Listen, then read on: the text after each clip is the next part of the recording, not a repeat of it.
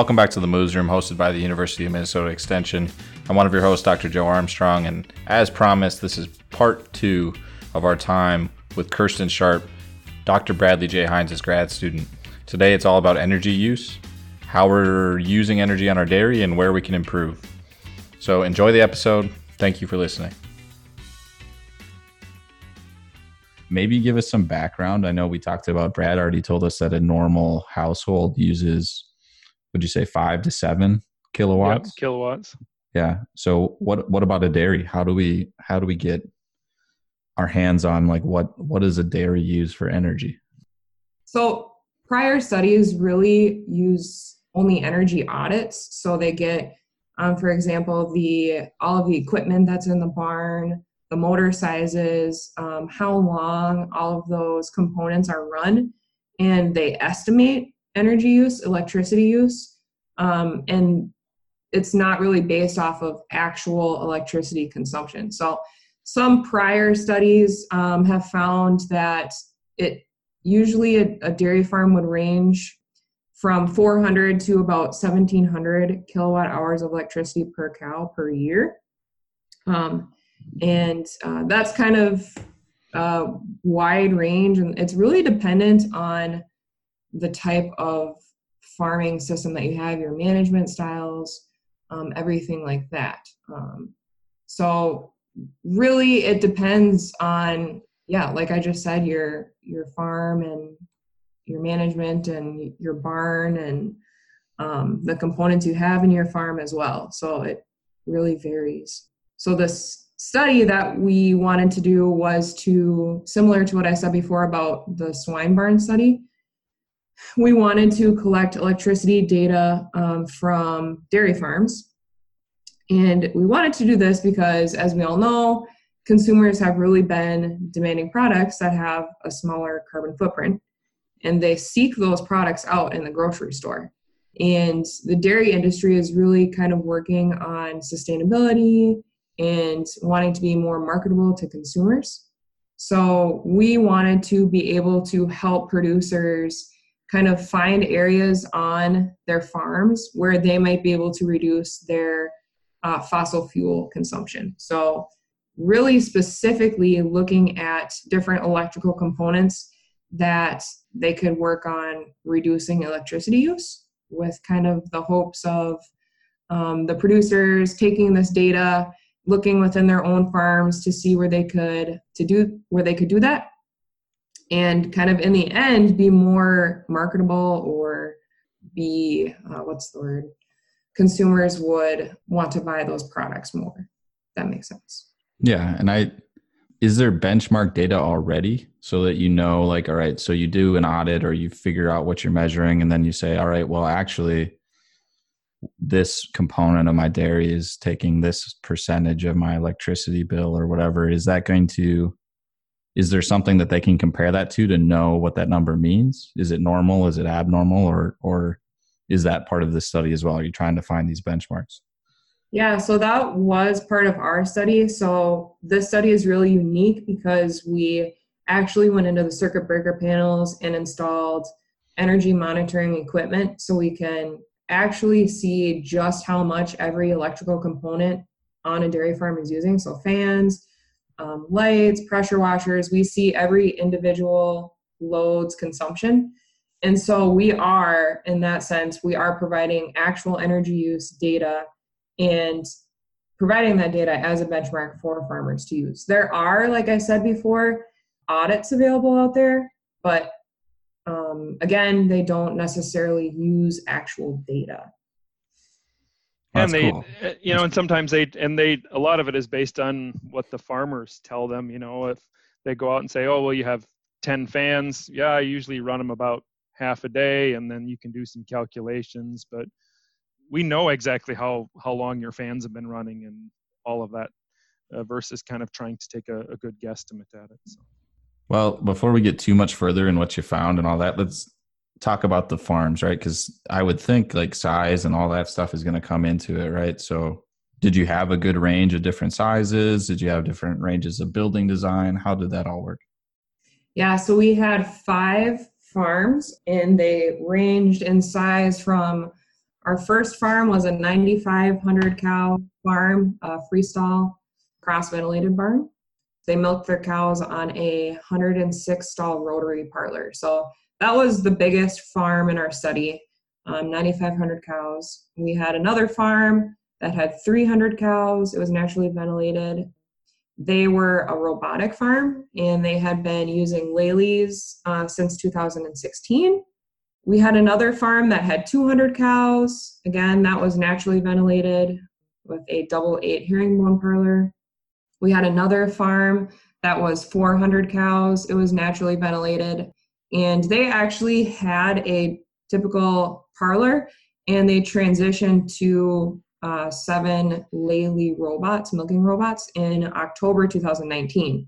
We were monitoring their electricity from July 2018 until December 2019, so we could see when they transitioned to robots um, at what point during what month they transitioned. They basically shut down their whole parlor and went to robots and didn't go back to their parlor. So that was very interesting. That's really cool. That's a great opportunity.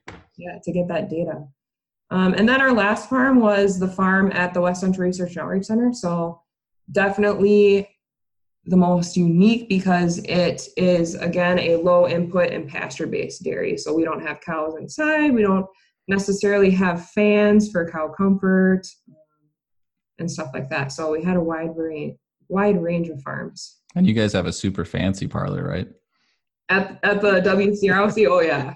Oh yeah, very fancy. Very state state of the art. Actually, it is state of the art. It's just, well now it is. Yeah, it is yeah, now.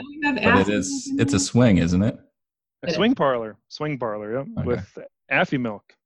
There you go. There you go.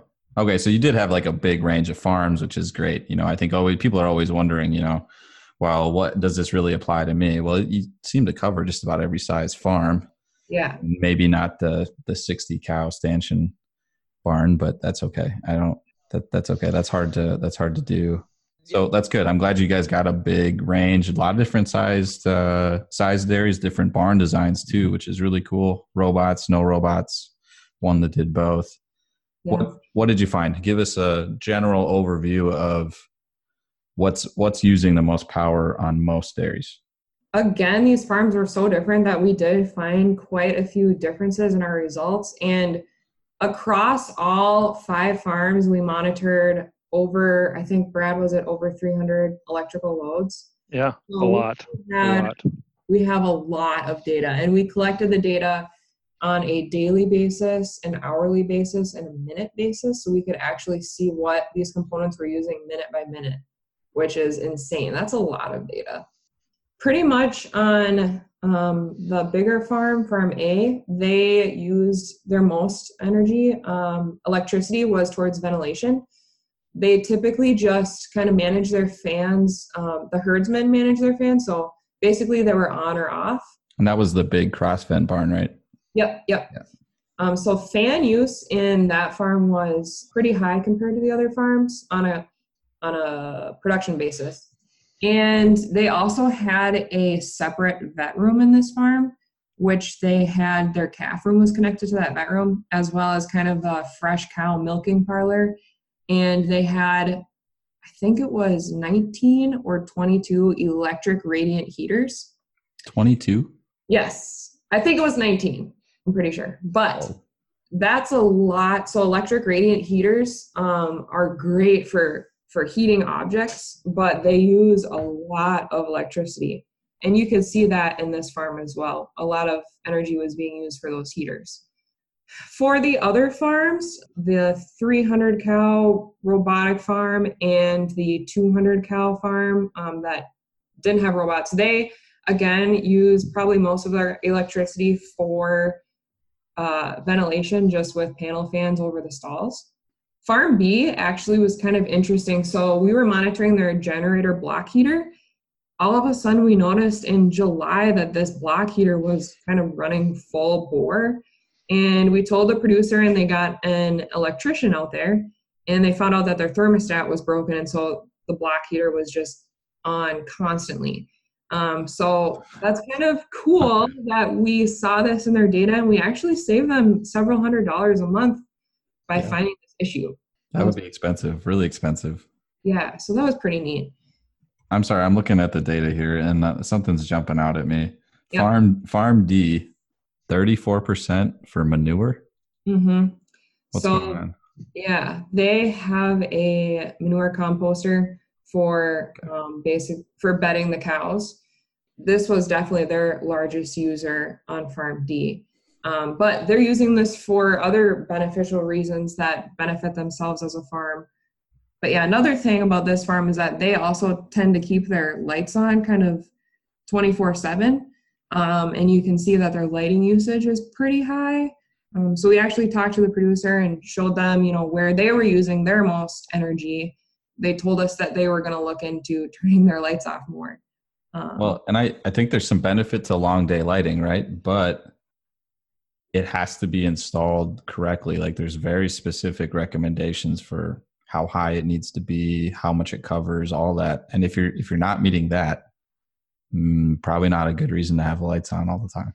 Yeah, for sure. When you know some of these farms uh, were converting to LEDs as well. You know, one nice. some farms had LEDs, some did not. Some were converting. You know, our parlor at at our research center is not LED, so you know we'll admit it that the university is a little behind everybody else. But uh, imagine that. You, you, imagine that. You, you you can see some of these things that you know one farm was converting to LEDs, and I think that'll help them out in the future. It's just you know so, finding enough money to be able yeah. to do that and see what's going on. Yeah. So fan fans, ventilation were a big big pull.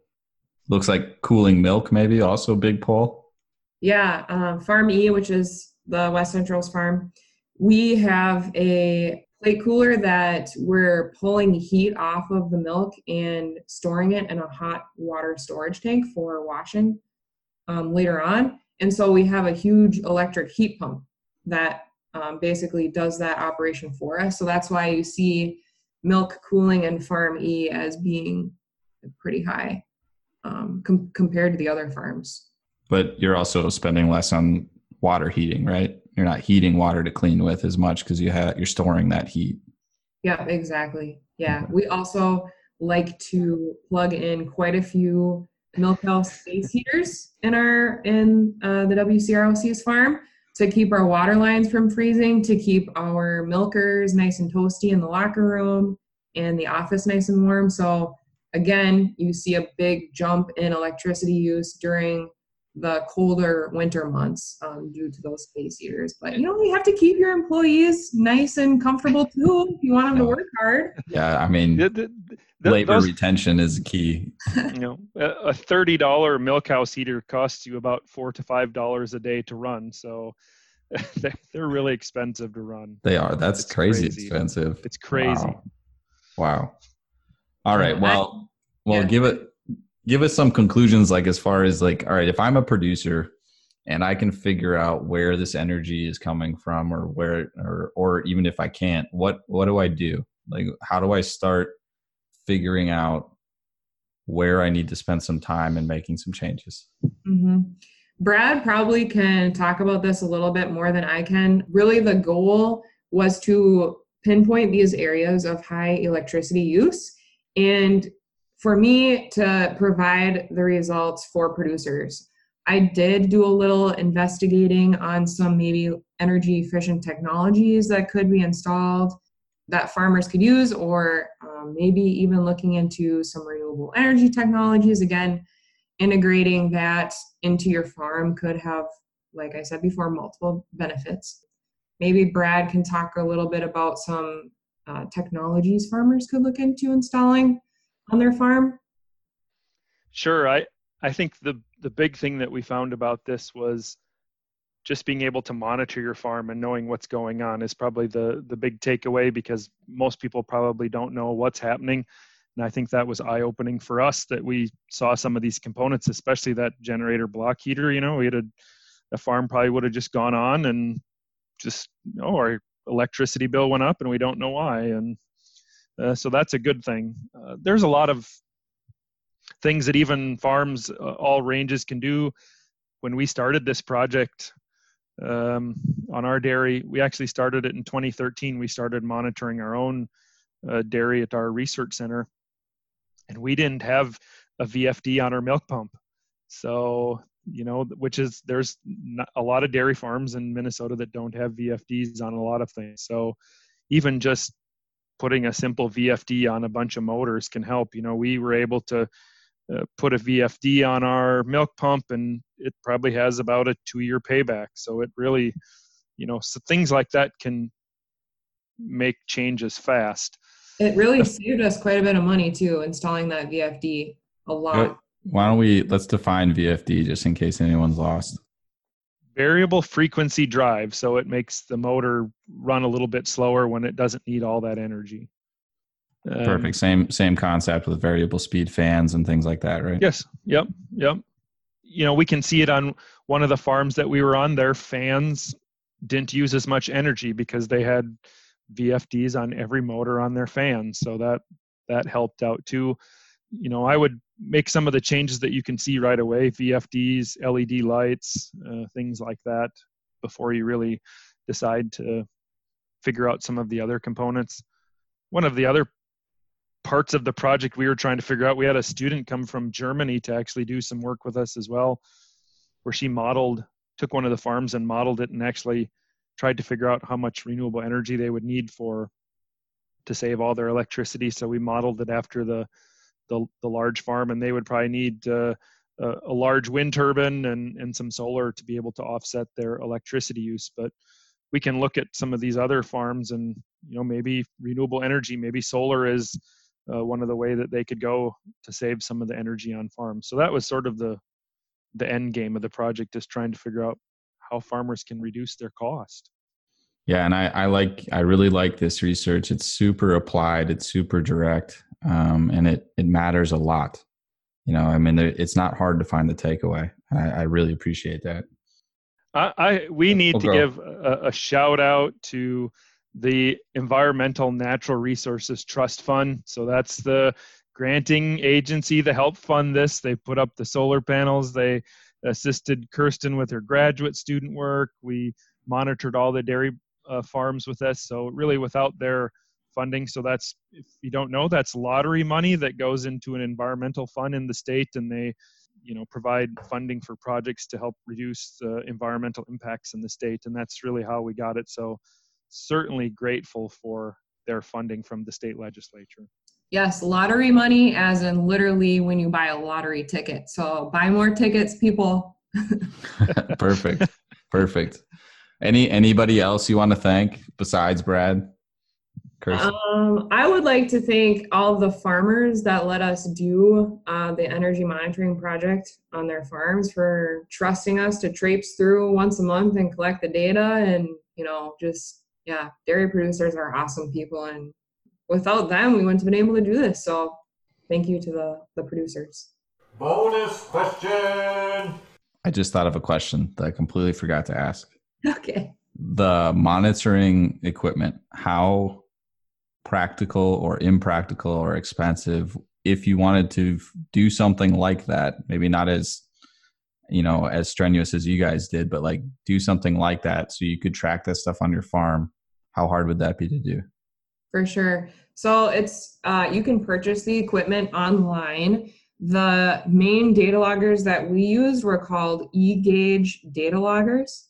Uh, i believe that you purchase the sensors at the same website as well so current sensors it's pretty easy to install uh, luckily, the uh, researcher that we had helping us to install uh, knows a lot about installing this equipment, but it's fair, fairly straightforward. I could go in myself now and install one myself.